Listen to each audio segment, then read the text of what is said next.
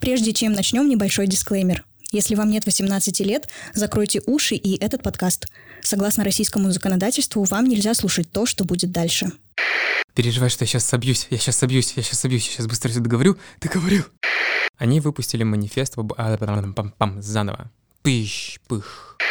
Но такую трагедию, блин, в мире создали. Капец. Камон, я родился в Радужном, этим нельзя не воспользоваться. Вы можете представить себе подкаст о том, как парень или девушка на протяжении девяти выпусков рассказывает о том, как живется с, ж... с красными волосами. Я могу представить такое. А, да? Ну окей, хорошо. Значит, еще вот видишь, не в идеальном мире мы живем. Привет.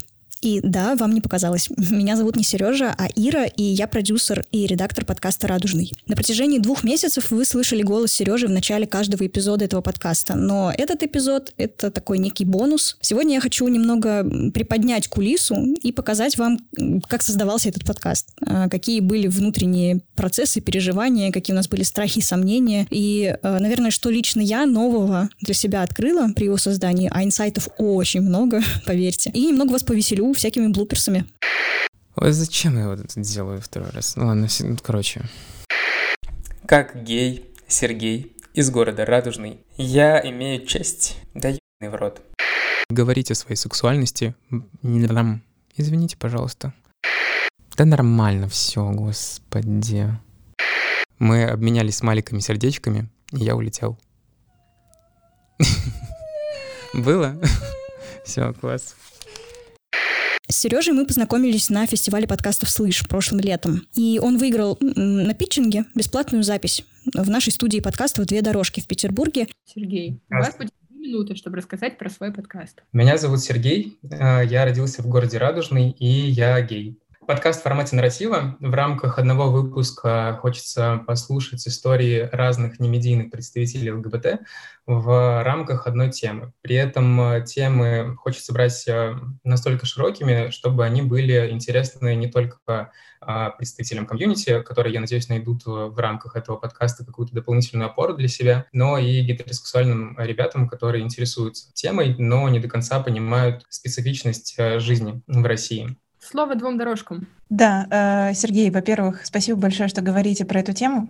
Спасибо большое, что так ответственно к этому отнеслись. И мы правильно понимаем, что вы из Питера? Я живу в Москве, но сейчас нахожусь в Питере.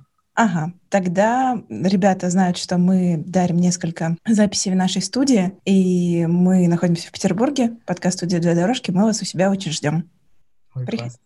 Привет. Ну, мы с удовольствием, правда, познакомились лично, потому что идея очень, очень классная, и хорошо, что в России такие темы поднимаются сейчас все более активно, это очень круто, и мы как-то хотим приобщиться, поучаствовать, хоть немножко вам облегчить жизнь там, поначалу. Там, пару часов записи дадим, пообщаемся, может, посмотрим, что мы еще можем сделать, чтобы как-то помочь проект сделать. Спасибо большое, буду очень рад познакомиться. Я помню вот эту вот мысль, которая у меня возникла, это нужно сделать прямо сейчас, что это настолько круто и настолько гениально, что нужно прям вот хватать и делать. Если вы заметили, по названиям эпизодов, в принципе, на самом деле, даже не слушая подкаст, можно собрать историю, можно собрать эту картинку и, в принципе, понять, о чем идет речь. В этом заключается огромный талант Сережи, который мне посчастливилось, не знаю, разглядеть, почувствовать и взять в оборот. И мне кажется, у нас сложился очень гармоничный такой тандем, даже не тандем, а небольшая рабочая группа. Сережа, Ира, монтажер Максим и всевозможные помощники, которые рисовали нам обложки к эпизодам, писали музыку, там, помогали советам и так далее. И мне было жутко интересно, как Сережа вообще, в принципе, пришел к идее того, что нужно сделать подкаст. Почему именно подкаст? Почему не э, веб-проект? Почему не инстаграм-блог? Почему не книга? И вот, кстати, про книгу он сейчас расскажет.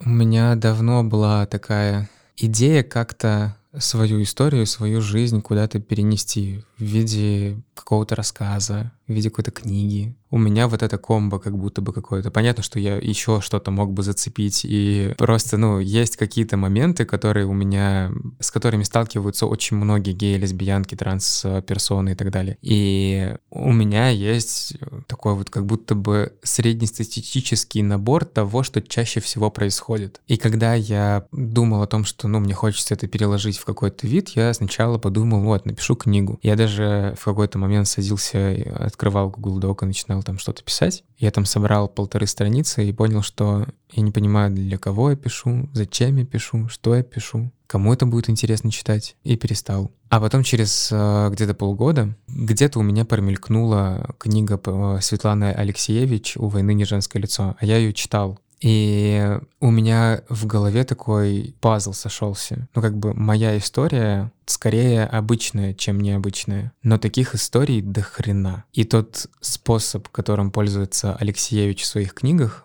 когда она собирает много монологов, которые выливаются в один большой, сильный, уверенный голос, это же идеально. И нужно свою историю рассказывать не в отрыве, а вместе с другими людьми. И я очень этим загорелся, начал продумывать, из чего эта книга может состоять, какая ее может быть структура, начал что-то накидывать. И рассказывал это друзьям, и друзья мне сказали, а почему книга, почему не подкаст? И я подумал, окей, разумно. И так появился этот подкаст. Но в каком-то возможном мире, если этот подкаст зайдет, ну, я же в конце каждого выпуска говорил про то, что если вам нравится то, что мы делаем, если у вас есть история, которой вы хотите поделиться, отправляйте ее нам на почту. Если там будет много историй, то та изначальная задумка о книге, она актуальна. И я бы хотел ее собрать, потому что я, мне хочется показать истории шире. То, что есть в этом сезоне, это моя история и около нее каких-то тем. Но есть очень много, через что я не прошел. И я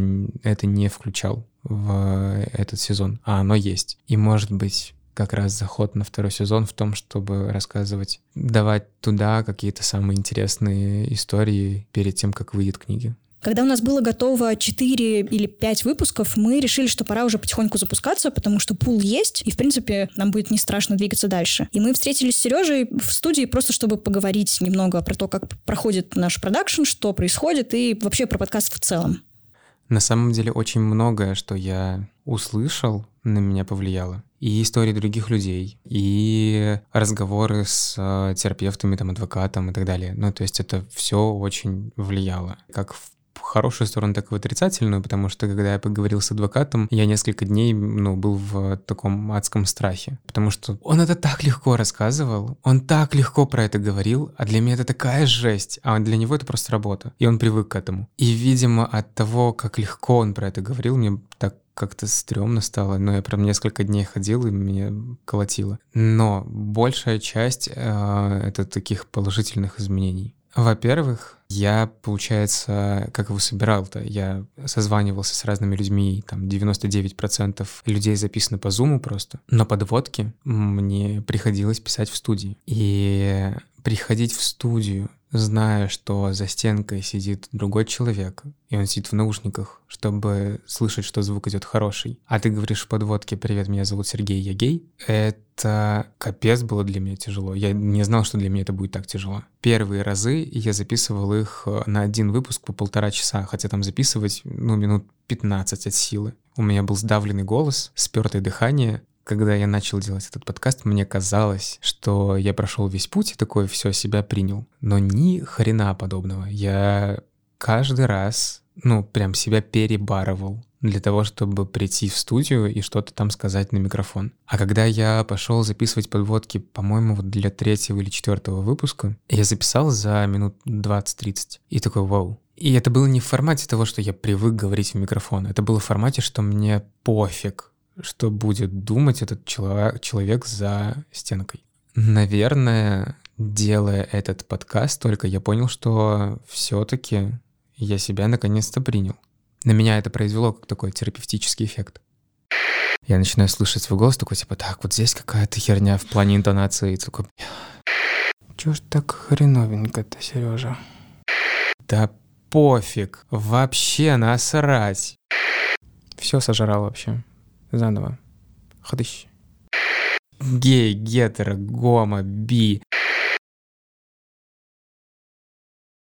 Пока создавался «Радужный», лично я прошла огромный путь, наполненный инсайтами. Позвольте, я поделюсь некоторыми из них. Я вот, например, писала в своем посте, который э, выходил вместе с первым выпуском «Радужного», о том, что у меня в окружении очень много эл гэ бэ тэ-ребят, и все они как один супер харизматичные, супер талантливые, супер классные люди. И я понимаю, что обобщение это не есть хорошо, но вот в моем окружении так получилось, что эл гэ бэ тэ-ребята отличаются какой-то вот реально душевной теплотой. и мне очень приятно находиться в их э, обществе. И первое, что хочется отметить, это герои. Наши герои — это просто какое-то откровение для меня. Я таких классных людей реально очень давно, наверное, не видела и не слышала. Мне было очень приятно и познакомиться с некоторыми из них, и послушать их истории. Не хочу выделять кого-то, но все-таки меня, наверное, очень впечатлила история Бори. Если помните, он рассказывал про то, как он отмахивался баклажками пива от людей, которые пришли э, к нему на подставное свидание. И я такой понимаю, что ага, приплыли,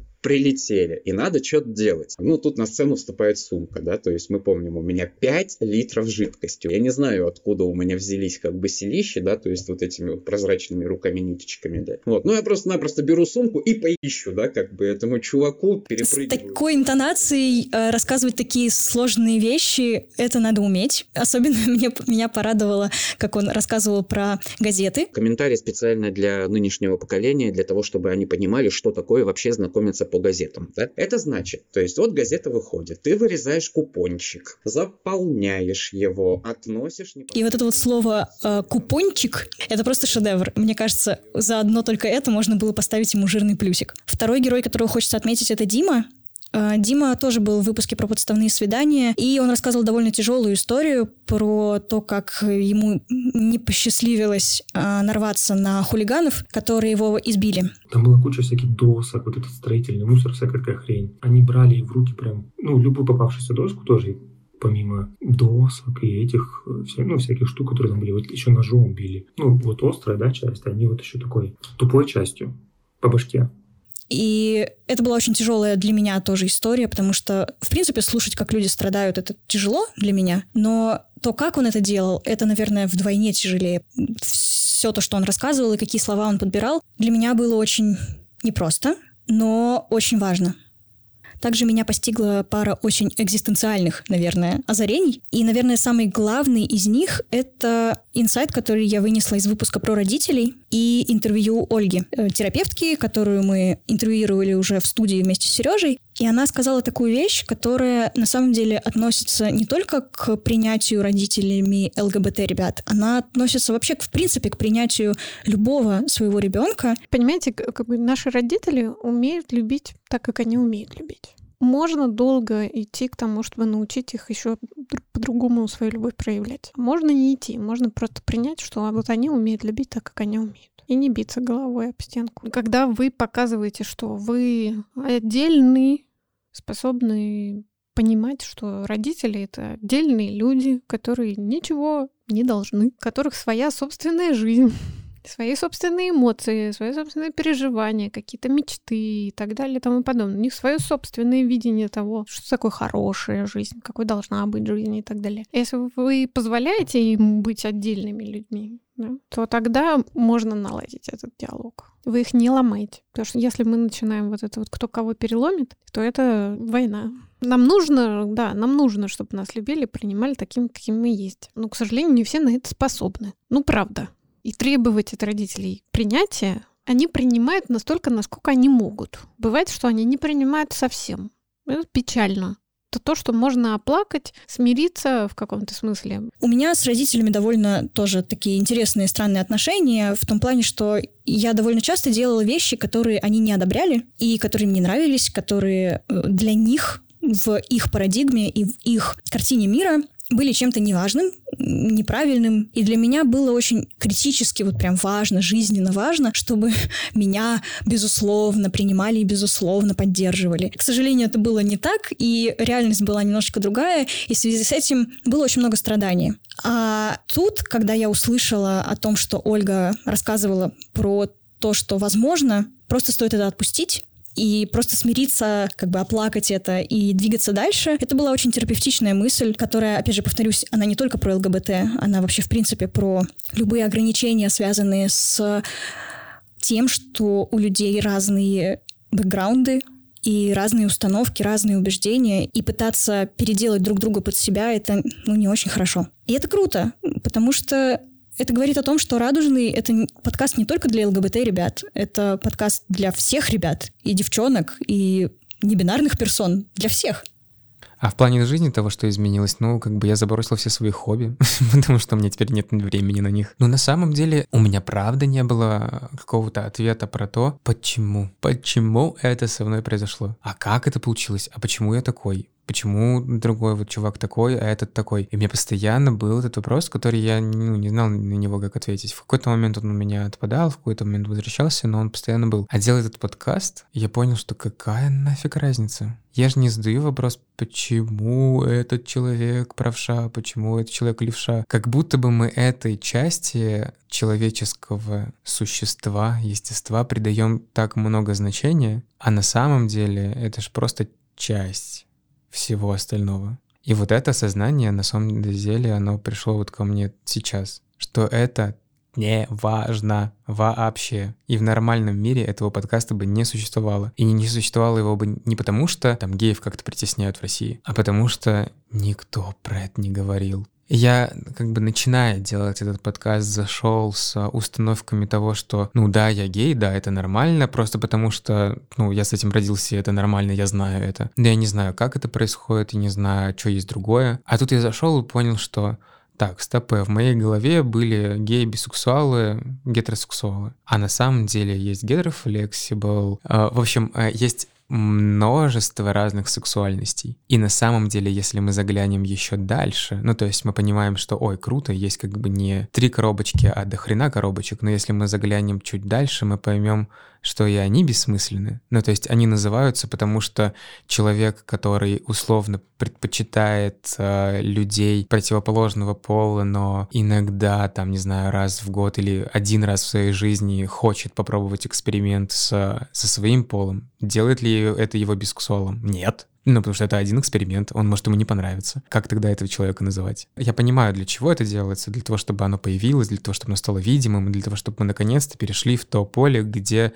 на это все равно. Но я просто, видимо, как-то туда заглянул, а там так хорошо. Я начинал этот подкаст с того, что меня зовут Сергей, я гей, а под конец каждый раз, когда я читаю эту подводку, мне так не хочется ее читать. Просто рассказываю свою историю, и все. И это вот прикольная мысль. Прикольная мысль про гендер. Потому что для меня это были тоже какие-то абсолютно странные такие фразы. Ну, есть же слово «пол», что вы выпендриваетесь, говоря «гендер». А потом ты начинаешь понимать, что, ну, типа, гендер — это вот, вот социальный конструкт. Нет как бы вот этих, опять же, полярных историй мускулинного и феминного. Есть огромный спектр. И это все придумывается, потому что то, что чувствует человек, нужно как-то обозвать. Но опять же, если мы заглянем чуть дальше, да пофиг, человек. И он может обладать абсолютно разными свойствами. Если же говорить про инсайты, которые я вынесла именно про эл гэ бэ тэ-сообщество, то тут становится совсем интересно. Вынуждена признаться, друзья, какое-то время своей жизни, лет где-то в шестнадцать-семнадцать, я была гомофобом. Но не в том плане, что я считала, что эл гэ бэ тэ-ребят нужно как-то преследовать, унижать, что, в общем, совершать над ними какие-то насильственные действия. У меня была такая некая брезгливость по отношению к этим людям, и мне казалось, что это вот что-то такое, что не надо трогать, что нужно от этого сторониться, держаться подальше. Мне было тяжело это переварить. Понятно, откуда росли ноги. Я понимаю, что эта история, она про то, что в меня вложили. И побороть это мне помогло, опять же, во многом то, что я начала общаться с такими людьми. И со временем таких людей становилось в моем окружении все больше и больше. Я начала узнавать этих людей, читать, развивать критическое мышление. И, наверное, это во многом мне помогло. Но есть одна очень интересная штука. Если помните Алика из э, выпуска про камин-ауты, он рассказывал про француженку, которой он открылся первой. И она настолько как бы такая: а к чему ты мне это вообще говоришь? Типа, какая разница? И после этого ок, я понял, что для нее это настолько как бы все равно. Первая мысль у меня была: блин, и все? А где какая-то реакция еще более там, ну, ну же, ну же. И потом я думаю, а что я ждал? Что я такая: ура, привет, здорово. Или там типа: фу, пидор. В принципе, людям и должно быть пофиг на эту тему. И я поняла про себя очень важную вещь в этот момент, Несмотря на всю мою толерантность, все мое принятие и все мое восхищение ЛГБТ-сообществом, я все еще как будто бы экзотизирую, когда мне кто-то говорит о том, что вот этот человек там гей или лесбиянка или бисексуал, я ощущаю вот это вот покалывание, не знаю, где-то на задворках сознания о том, что «О, как интересно! О, как прикольно! Это так необычно!»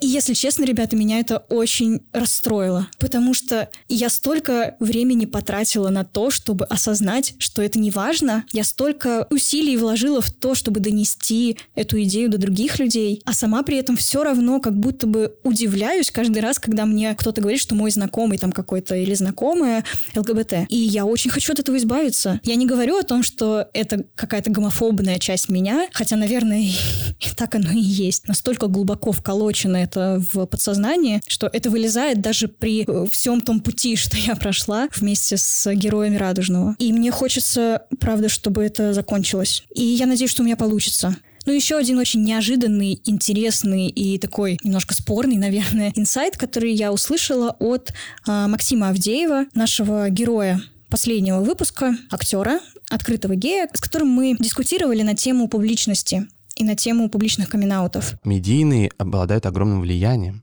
Понятное дело, что они боятся что-то сказать в условиях такого общества, таких формаций, потому что они боятся очень много потерять. И все, что массовое, отталкивается от массы людей, для которых это делается. Наша масса людей преимущественно гомофобна, то есть это такое давление, такая машина. Сейчас давайте представим, что люди, все артисты, да, они такие, типа, все друг друга в чат добавили, такие, все, завтра идем. Завтра все пишем, мы геи. Это же нереально. Тоже всегда какой-то лидер должен быть. Не может масса сама собой объединиться. И с другой стороны, мы можем понять, ну пускай это образ, зачем нам личную жизнь их теребить? Да, разгоняет колесо гомофобии, а, возможно, испортит все нахрен. Потому что вот выйдет какой-нибудь старый, взрослый, влиятельный король, и скажет, ну вот. И все такие, так мы знали, мы и так понимали. А те, которые не знали, скажут, да пошел-ка ты, отписка. Отписка, отписка, отписка. Все. Развели тут гомосятину. И что, это как-то повлияет на то, что больше гомофобов станет не гомофобами? Просто есть глупые люди, а есть не глупые люди. Есть старообрядческие люди, есть современные люди. Есть люди, которые пропускают время, а есть, которые за ним бегут. Просто хочется быть человеком из второй категории. Как-то бежать за временем, да, понимать, куда оно движется. Быть современным, быть открытым. И мне кажется, это важно, потому что это важно. Типа ты просто искренен сам собой. Ну пускай они доживут уже свои дни в своем фейке. Ну пускай это их образ. Очень тяжело выйти из образа, когда ты тридцать лет в нем живешь. Вот эта идея, которую высказал Максим, о том, что да пускай они уже там останутся, что наша задача не заставлять их и не вытаскивать их из э, с, там, своего условно, в кавычках, средневековья к нашему светлому великому будущему, а оставить их там, отстать от них, отстать от себя и идти дальше. Это интересная мысль, которая мне в голову не приходила, и, наверное, ее стоит еще какое-то время помусолить в голове, чтобы понять, а что же все-таки будет более действенно. Наверное, это открытый вопрос до сих пор у меня. Просто вот такое вот небольшое интересное наблюдение я для себя вынесла. Я не помню, где я там выбирал воздух, где нет. Можно еще раз на начало? Простите, пожалуйста. Прости, Максим. Прости, Максим. Прости, Максим. Но так как всего этого не было, а было шестнадцать лет говна, я вам расскажу свою историю.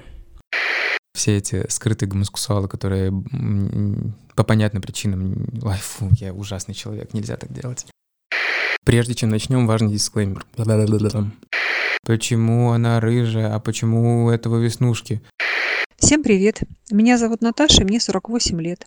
И я слушаю подкасты. Я много работаю с детьми, с детьми, с подростками, со взрослыми людьми. Я консультирую как психолог, как тренер по речи. И эта история и Сергея Голосова захватила меня тем, что м- это голос честного, открытого миру, искреннего человека, которому действительно есть что сказать. Для меня было... очень важно услышать эту историю, потому что, во-первых, Сергей замечательный рассказчик. И я узнала очень много ценного для себя, опять же, для того, чтобы немножко по-другому понимать тех людей, с которыми могу я работать, могу встречаться, могу общаться. Мне были очень важны какие-то, важны, во-первых, другие истории, истории других ребят, то, что говорили специалисты. Это повлияло на, мое, на мои знания, на самом деле, и Самое классное, конечно, что это был единственный подкаст, который я слушала, отложив все дела, так, как и должно быть, когда я общаюсь с другом. И, знаешь, Сергей, на какое-то время, на все время существования подкаста ты для меня стал другом, потому что я ждала твою историю, я искренне очень сильно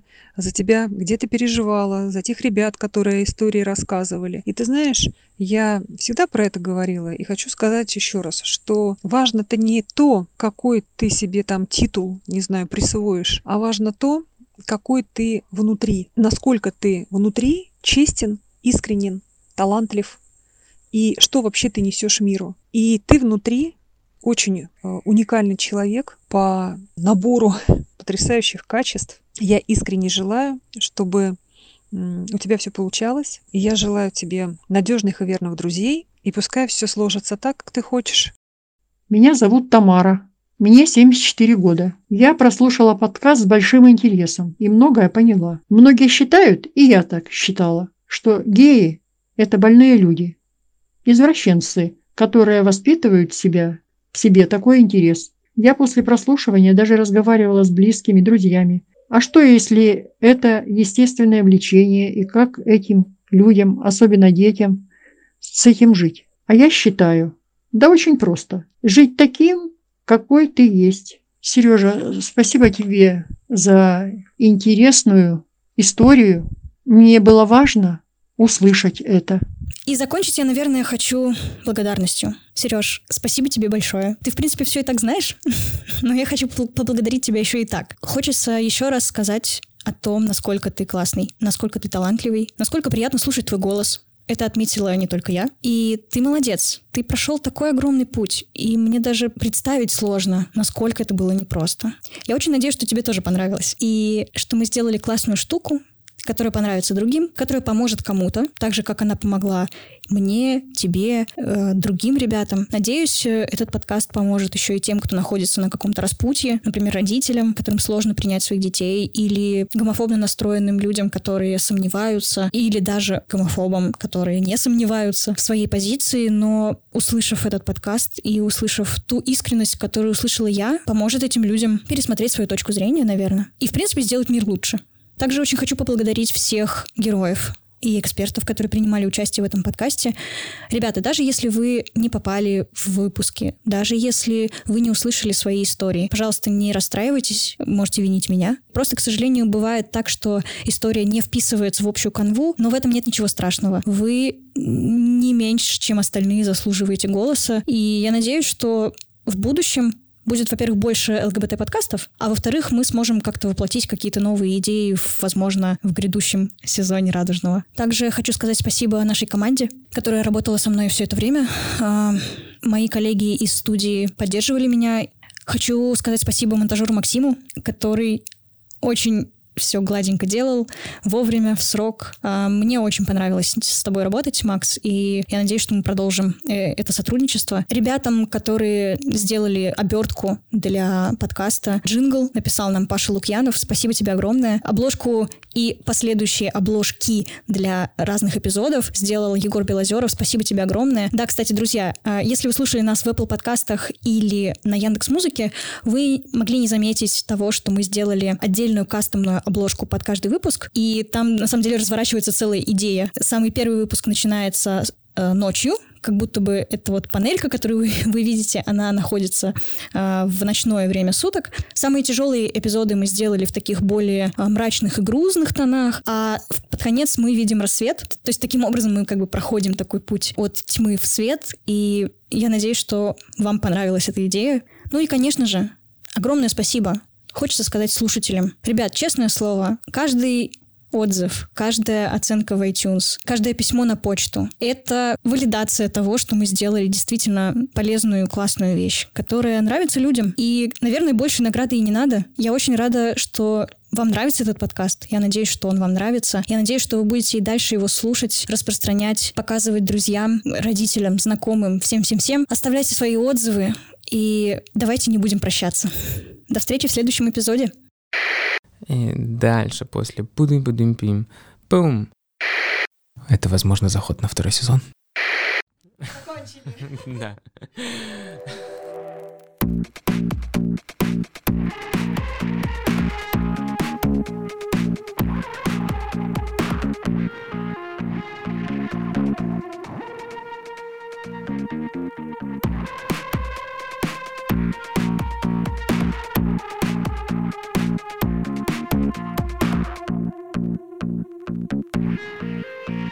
We'll be right back.